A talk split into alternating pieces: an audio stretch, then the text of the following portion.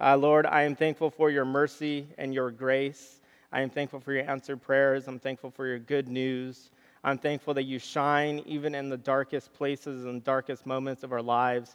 I pray that you open up our ears and minds to receive your word and to hear you and to leave here forever changed. In Jesus' name I pray. Amen. Uh, so uh, it is good to be here, uh, and it's just kind of funny. Uh, so I usually worship from home, uh, but worshiping here at church just hits a little bit different. The music hits a little bit different, and just being together, although there are only eight people here, it hits a little bit different. So I'm excited to regather if we do regather uh, next week. Uh, but today we are going to uh, starting a series or continuing a series uh, called Words That Matter. And so in all of our word trees that we have today, we're specifically going to focus on the word gospel.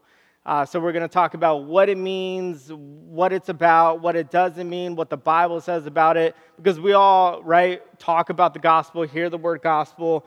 Uh, but if, and if you've been in the church for a while, you kind of know what it means. But if you haven't, you're like, well, uh, clue me in, please. Uh, but before we talk about the gospel, uh, which is called Good News, uh, we're going to talk about the news. So, if you are alive in 2020, uh, we don't hear very many good things on the news. Uh, and so, my job today is uh, we're going to do a good news sandwich. We're going to share some good news with you. I'm going to share some bad news, and we're going to come back with some good news. Uh, so, although the news is riddled with bad things that are happening, I want to share with you really quick four uh, cool good news things that are currently happening right now. And the first one is this uh, there's a little boy in Britain, and the image should be up in a little bit uh, who raised over $1 million for the National Health Services Hospital to thank them for saving his life when he was a baby. Uh, so, small four year old Tony Hudgell, uh, his goal was to raise $550, but he actually raised over $1 million because of the generosity of everyone uh, around him. The next story that's on the news that maybe you didn't hear uh, for 11 years, uh, the search engine name Ecosia uh, used its revenue from advertising actually uh, to plant trees. And this month alone, they planted their 100th million tree, so which is really awesome. Our next cool story that probably didn't make the news is there's a man who goes around in, co- in superhero costumes and he delivers gifts to kids who are in the hospital. And this past September, he visited Alaska and Hawaii, making him finish all 50 states and delivering 100,000 gifts to kids who are sick, which is really awesome. And the last thing is this, uh, which for all you dog lovers, you'll feel this one. There's a security officer uh, who works at a grocery store, and it was hailing and raining, and so this person decided to stand out in the rain and put an umbrella over a dog to cover it. And if you're at home, you probably just said, "Aw," uh, because we all love our uh, fur animals. So, uh, isn't it great hearing those good stories after we've heard a lot of bad news? Uh, and so, I want to share with you really quick a story when I was younger and I had to share some bad news. Uh, when I was in middle school, I was a kid who liked to uh, mess around, like to wrestle with my uncle, and my uncle was uh, didn't live in state, so whenever he would come visit, we would just spend a whole lot of time together. And there was this one time where he was messing with me and my brother, and this, and we got him really good, and so we decided to run away, and our uncle was chasing us. And as we were running away to another room, my brother was in front of me, and as we were running, uh, we had a hallway closet, and my brother thought it would be a good idea to swing open the closet as I was running full speed behind him. And when he swung open the closet, I ran right into the closet door and I completely broke it off of its hinges. And my uncle, who was chasing me, followed me into the room. And then he went from messing around and he got really serious. And he's like, hey, you guys need to be more responsible. This is irresponsible. You need to tell your grandma what you did. And I was like, what are you talking about? You're the one who chased us. So then I had the responsibility, even though my brother was the one who swung open the door, I had the responsibility to tell my grandma what happened because I was the one who broke it. That's what happens when you're the younger sibling. If you're younger sibling out there, you feel and you know what I'm saying. Uh, so I had to share that bad news with my grandma. And in the same way, I didn't want to share the, that bad news with her, I also don't want to share bad news with you at the moment in talking about the gospel. But before we get into that, uh, let's learn about what the word gospel, what it means. The word gospel literally means good news.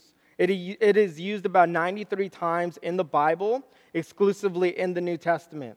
And broadly speaking, it's talking about the whole scripture, how the whole scripture, the Bible, is good news for you and me. And then narrowly speaking, it's talking about Christ and how Christ is good news and the way to salvation. But the best way to understand and appreciate good news is to first talk about why it's good news. And sometimes that means talking about the bad news, uh, which isn't the most exciting thing to talk about. So, as you know, we all have a problem, right? Um, and it's called sin. It's called a sin problem. And that goes all throughout our history. So, we're going to look at a few people in the Bible and look at their problems. And so the first people that we are going to talk about is Adam and Eve, right? Because we all have a sin problem. We all want to be faithful and we desire to follow God, but we're not always faithful. So with Adam and Eve, God told them, You can eat of any fruit of the garden except for this tree. And then what did they do? They ate the tree or the fruit in the tree that they were not supposed to. Can you relate to that? The next people that we're going to talk about is Cain uh, Cain killed his brother. He was not supposed to do that. Again, falling short of God's standard for his life. And then we fast forward a little bit and get to Abraham and Sarah, and God tells them, Hey, you're going to have many kids, and your kids will multiply. If you could count the stars in the sky, that's how many kids you are going to have. And when Sarah heard this news, she laughed and she doubted, and she didn't have faith, falling short of God's standard for her life. Fast forward a little bit, we have the people of Israel who received the law from Moses. And the law was basically a list of things to do. And if you didn't do any of those things, you fell short of God's standard for your life. And if you know anything about the Israelites, it's a story of them falling away, God calling them back, them falling away, God calling them back. Um, but it was sometimes it was simple stuff, and sometimes it was really deep and intense stuff. Do not murder, do not worship idols, honor your parents, do not have foreign wives, and yet some of them weren't faithful and they fell short of God's standard.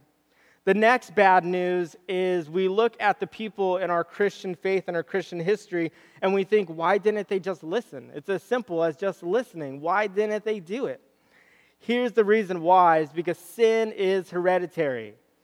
Romans 5:12 says this, therefore just as sin entered the world through one man, Adam, and death reigned through him. In the same way, death came to all men because all sin. So we all have this sin problem. So, kids at home, you can look at your parents and say, Thank you for passing on your sin. and then, really, everything you do is their fault because they passed it to you. Um, next, we're going to fast forward a little bit in the Old Testament, and we have again the Israelites. If you ever read the book of Judges, uh, if you were to sum up the book of Judges in one word, it would be cycle uh, because there's a continual cycle that happens in the book of Judges, and it's this there's peace in the land, the people are following Jesus. And then they start to see something else, so they do whatever is right in their own eyes. So then God punishes them, which usually means he enslaves them from another nation or another people. And then Israel cries out to God and say, Lord, save me, Lord, save me. And so God hears them, he raises up a judge, and then rescues them. And then it's this continual cycle of doing it over and over again. And I don't know if you can relate to that, but often I see God and I see Jesus and I worship him and I follow him, but then I get a little bit distracted and I fall away. And again, the people of Israel in the book of Judges fell short of God's standard. This cycle, this theme, because we all know that God has called us to live faithfully. He has called us to follow Him. He's called us to love Him with all of our hearts, mind, soul, body, and strength. But as you know, that's a little bit difficult. Romans 3:23 says, "For the wages or all have sinned and fallen short of the glory of God." So we're going to hang out in Ephesians chapter 2 verses 1 through 10. If you want to go ahead and open up there from home, it'll also be in the on the screen as well in a little bit, and we're going to hang out in the first 10 verses. Uh, this is probably one of my favorite pieces of scripture because I feel like it's a great representation of what the gospel is outside of the four gospels of Matthew, Mark, Luke, and John. It's very clear. The first few verses talk about who we were. Next verses talk about what God did, and the last few verses uh, challenges us to live how we should now, which is kind of what we're going to be talking about. So Ephesians chapter 2 verse 1 says this As for you, you were dead in your transgressions and sins in which you used to live when you followed the ways of this world and of the ruler of the kingdom of the air, the Spirit who is now at work in those who are disobedient. All of us also lived among them at one time, gratifying the cravings of our flesh and following its desires and thoughts. Like the rest, we were by nature deserving of wrath. Those are not super encouraging verses. If we ended our service there, it would be a very somber service, and we would all leave very defeated. Paul goes and he says, You were dead in your transgressions and sins.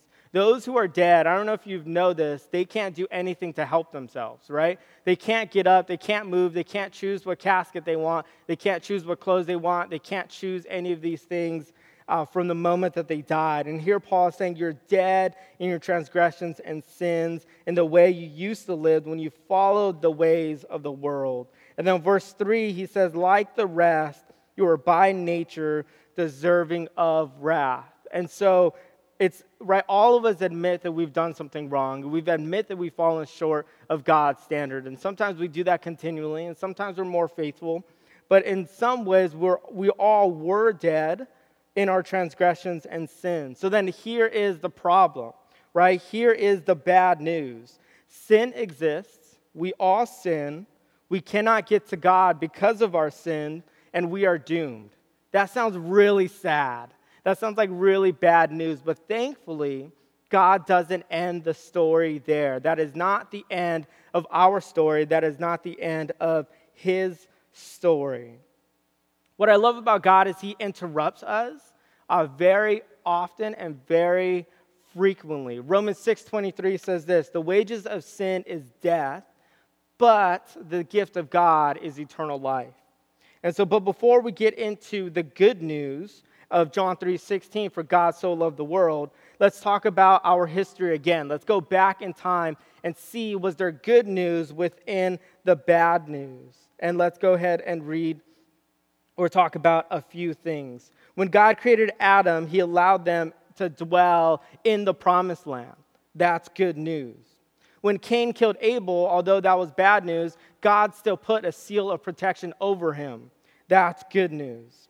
When God gave Abraham many children and made an everlasting covenant with him and followed through on the promise that he told him, that's good news. When Israel was held captive by Egypt for many years, God delivered them and that's good news. And one of my personal favorites, when we couldn't get to God because we were dead by the weight of our sins and it was overwhelming, Jesus came and defeated sin and overcame and rose from the dead so we can have life with him. And that's good news. Ephesians chapter 2, verses 5 through 8 say this as we continue chapter 2. But because of his great love for us, God, and I love that first word right there. But because of his great love for us, God. Or another way we could say is, is but God. We were once this way, but God didn't leave us where we were, and he stepped in. But God, who is rich in mercy, made us alive with Christ even when we were dead in transgressions. It is by grace you have been saved. And God raised us up with Christ and seated us with him in the heavenly realms in Christ Jesus in order that in the coming ages he might show his incomparable riches of his grace expressed in his kindness. But God, again, Romans 6:23, the wages of sin is death. We all know our sins are deserving of death. But that's not where the story ends because the verse goes on and says, But God, right, who is rich in mercy, made us alive. But God demonstrates his own love for us in this while we were still sinners, Christ died for us. So there's still hope. There's good news in the midst of bad news. In the dark spaces and places of our lives, uh, in our marriages and our friendships and our relationships and our jobs, there is good news because there is Jesus who provides the good news. He provided the ultimate good news when he died on the cross, and he's still providing good news as we continue to live.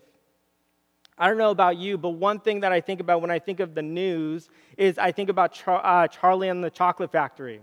Uh, and when all the tickets were found, and Charlie didn't know that there was one more remaining, and then the news uh, told everyone the last one was a hoax, there's still one remaining. And then Charlie found the ticket and he got so excited. And when he left the chocolate shop, everyone just surrounded him and was so excited to hear the news. And what he did is he grabbed that piece of paper and he ran all the way home to tell his loved ones the good news. And so, our good news is although we were dead, Christ made us alive. And that's something we should be excited about. If we've been Christians or believers for a long time, we should still be happy about the grace that He has given us, the good news, the gospel. Um, and, if, and if you don't know Jesus, if you're new, if you're unsure, you have an opportunity to accept that good news that He has for us. And so the good news is good news because we know that without it, we cannot get to Jesus, right? Because the problem was sin exists, we sinned, the weight of our sin is so overwhelming, we can't get to God, we're doomed. The good news is that Jesus saw us in that place and he didn't leave us and he took his hand down and he picked us up because of what he did on the cross and he became our atoning sacrifice so we can live through him. So we can have life, we can have purpose, we can have hope through Jesus, which is good news, which is the gospel. And we all know that the good news isn't just meant for you and for me to hoard and to keep and to hold. If newspaper companies wrote articles but they never sent it out to anybody, they would go out of business. If the internet writers wrote things but they keep all, all their web pages private, nobody would view them and they would go out of business. In the same way, it's our job as believers to have that good news, to share that good news, right? Because that is what God has called us to do. And now we're going to end off our time with okay, that was bad news. Now there's good news. And now what's our current news, uh, which is Ephesians chapter 2, verses 8 through 10. And they say this For it is by grace you have been saved through faith. And this is not from yourselves, it is a gift of God not by works, so that no one can boast. For we are God's handiwork, created in Christ Jesus to do good works, which God prepared in advance for us to do. There are two things that happen there. Usually we like to jump to verse 10 and say, Yeah, I'm God's handiwork. Like, God did a good job with me. I'm a masterpiece. Like, it's all about me.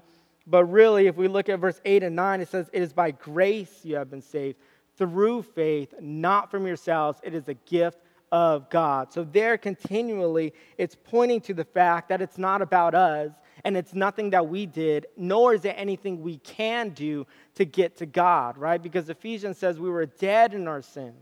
But here it's saying it's a gift of God through faith and not by works. So we can do and do and do and do, but those good deeds are never going to get us to a good Father. They will never get us to Jesus. Then it says, so that no one can boast. I like the idea of no one can boast because I don't know about you, but sometimes I look at other people who are growing in their faith and I think, man, they're just growing so much. And I am so, uh, maybe jealous isn't the right word, but I'm so, like, I desire that. I want that. But I'm not doing that in my own life. Like sometimes I'm doing Bible in a year plan with some of the high school boys, and for a while I was really behind and they were really ahead. And it was really encouraging for me to see that, and it challenged me. But here it says, so that no one can boast. Uh, so as we look, and as we talked about Romans 3.23, all have sinned and fallen short of the glory of God. What that means is we're all in the same boat, and if you've sinned, that then makes you qualified to receive God's grace if you understand that you need Him. And then the last part says, We are God's handiwork, created in Christ Jesus to do good works which God prepared in advance for us to do. And that's to share the gospel, uh, to be lights of the gospel, and to live for Jesus. There are two verses I want to leave you with as we end our time is this. Good news is only good news if we understand uh, the sacrifice. And so I want to reiterate here uh, with a verse from uh, 1 Corinthians 5, and it says this and it's a complicated verse, but if you stick with me, we'll both get it together because it's kind of complicated for me too. And it says this God made him, Jesus, who knew no sin, to be sin for us, so that in Jesus we might become the righteousness of God. Was that confusing? It probably was because I'm still confused and I haven't memorized. Um, and so, really, what's happening there is we would call this idea the great exchange, right? Jesus knew no sin, and we knew sin, right? But then Jesus became sin for us So Jesus then took all of our sin. And in exchange, it says he gave us God's righteousness. So that means we are now made righteous through Jesus. Jesus took our sin, he gave us God's righteousness. I don't know about you, but that seems like a pretty sweet deal for me because he gave us his righteousness. That means we don't walk around defeated, but we walk around understanding that there's good news, that we have hope, that we have strength, that we have faith, that we have a Father who loves us and is for us and is with us always. He is with us always. That is good news. But it's not good news if we don't understand that it's good news, nor is it good news if we don't live it out. The story of the gospel is a story for everyone. And it's a story of people who fall away or falter or are not perfect. And a prime example of that is me, because it's a story for me, that means it's a story for you. The gospel of Jesus Christ coming to die on the cross to take our place because he knew we couldn't get to him on our own and then provided a way to get to the Heavenly Father, that's good news. And that's news worth rejoicing about, news worth being excited about, and news worth sharing. And so that is the gospel. That is good news. And it's only through faith and only through Jesus that we can receive that. But God demonstrated his own love for us in this. While we were still sinners, Christ died for us. And that's good news that he would love us enough to care for us and to die for us and to give us hope. If you don't take anything from this message, I want to leave you with one final verse. If you haven't noticed, we've been in Romans quite a lot, and we've been in Ephesians chapter 2 quite a lot. Um, and it's a verse that I memorized when I was a teenager, and I think it's applicable for what we're talking about today. And it's Romans 1 16 through 17. And it says this I am not ashamed of the gospel because it is the power of God that brings salvation to everyone who believes. First for the Jew, then for the Gentile. For in the gospel, the righteousness of God is revealed, a righteousness that is by faith from first to last. Just as it is written, the righteous will live by faith. I don't know if you made that connection, but that verse pretty much summarizes all the things that I just talked to you about for the past 15 minutes. I am not ashamed of the gospel. It's the power of God to bring salvation to everyone, all sinners, Jew and Gentile alike. A righteousness from God is revealed in the gospel, and a righteousness that is only by faith.